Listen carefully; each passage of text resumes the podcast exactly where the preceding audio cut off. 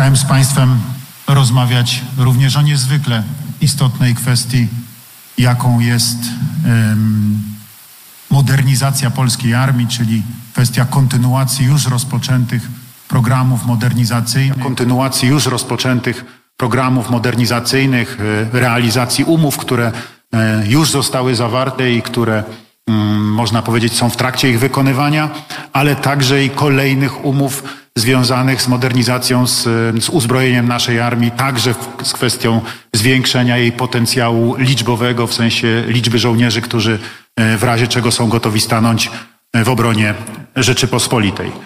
Oczywiście z ważnych tematów chciałem rozmawiać również o rozwoju polskiej infrastruktury portowej, o tych planach, które, które są, których e, realizacja, można powiedzieć, jest w tej chwili zapoczątkowana. I chciałem rozmawiać także i o niejako łącząc to z kwestią transformacji energetycznej, także i o rozwoju farm wiatrowych, przede wszystkim tych offshore'owych e, na, na Morzu Bałtyckim. To są ogromne inwestycje, które, gdzie cykle e, inwestycyjne już się e, rozpoczęły. Chciałem zapytać, jak Państwo to, jak państwo to postrzegacie, jak wygląda ta realizacja. Proszę Państwa, powiem tak, uważam te kwestie za absolutnie fundamentalne dla rozwoju Rzeczypospolitej i chcę z całą mocą podkreślić. Z mojego punktu widzenia istotne jest to, aby te inwestycje zostały zrealizowane. To znaczy to, aby Polska te rozwiązania, czy to komunikacyjne, czy energetyczne, czy gospodarcze, handlowe, jakie są związane z tymi inwestycjami, po prostu w przyszłości uzyskała, aby stały się one elementem fundamentalnym do dalszego rozwoju, bo wierzę w to głęboko, że tak właśnie będzie. Zresztą bardzo wiele spośród nich zostało poprzedzonych analizami, niektóre z nich jeszcze takimi analizami, które także, w którym także i przynajmniej niektórzy z Państwa uczestniczyliście. Mm, prawie 9 lat temu e, w, w 2015-2014 roku, kiedy, kiedy sprawowaliście w Polsce władzę. Wtedy już choćby była dyskutowana kwestia rozwoju branży lotniczej w Polsce. Mm, wiem, że były przeprowadzane wówczas ekspertyzy przez bardzo znane w tym zakresie firmy doradcze, analityczne, które, które badały nasz rynek lotniczy, dając tutaj odpowiednie sugestie. Więc chciałem, żebyśmy dzisiaj o tym rozmawiali. Chciałem, żebyście mi Państwo powiedzieli, jak to postrzegacie, ale przede wszystkim, jak widzicie dalszą realizację tych inwestycji. Poczynając od odpowiedzi na pytanie, czy, czy będziecie je Państwo dalej realizowali, bo to w ogóle ma znaczenie absolutnie fundamentalne, poprzez to, jak widzicie Państwo dalszy harmonogram realizacji tych inwestycji, bo tu oczywiście jest pytanie, na ile jesteśmy w stanie dotrzymać wcześniej e, przewidywanych terminów, e, na ile Państwo uważacie, że, że te terminy są realne, na ile Państwo dzisiaj już mając doświadczenie pełnienia urzędów przez, e, przez dwa miesiące i analizowania tych kwestii, na ile uważacie, że, mogo, że może dojść do jakichś zaburzeń.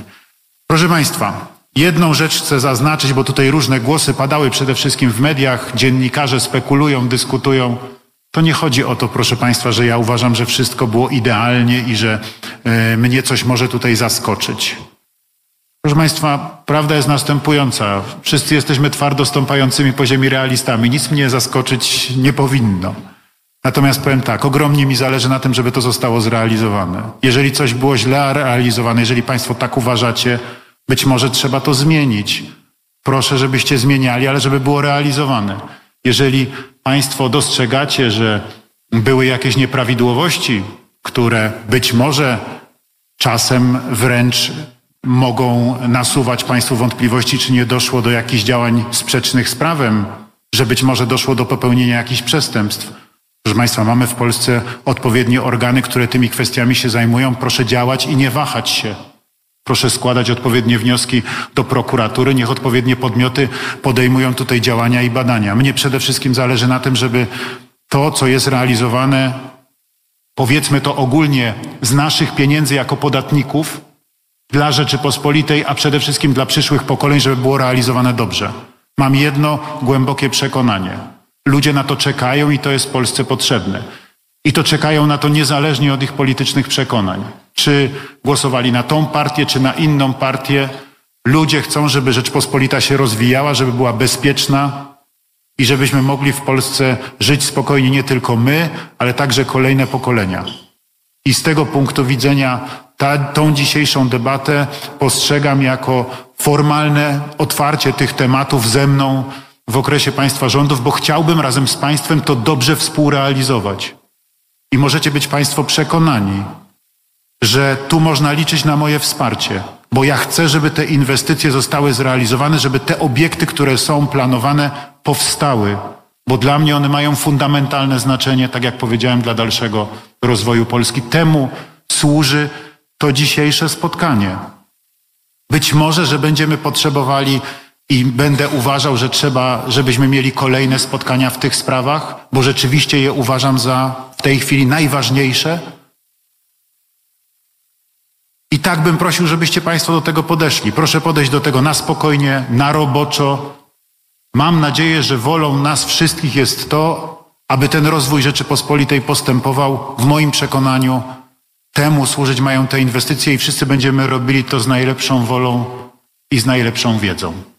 To tyle, proszę Państwa, tytułem e, otwarcia dzisiejszego posiedzenia Rady Gabinetowej z mojej strony. Przekazuję głos panu premierowi, bo, bo wiem, że pan premier też ma wolę zabrania głosu na wstępie naszego dzisiejszego spotkania.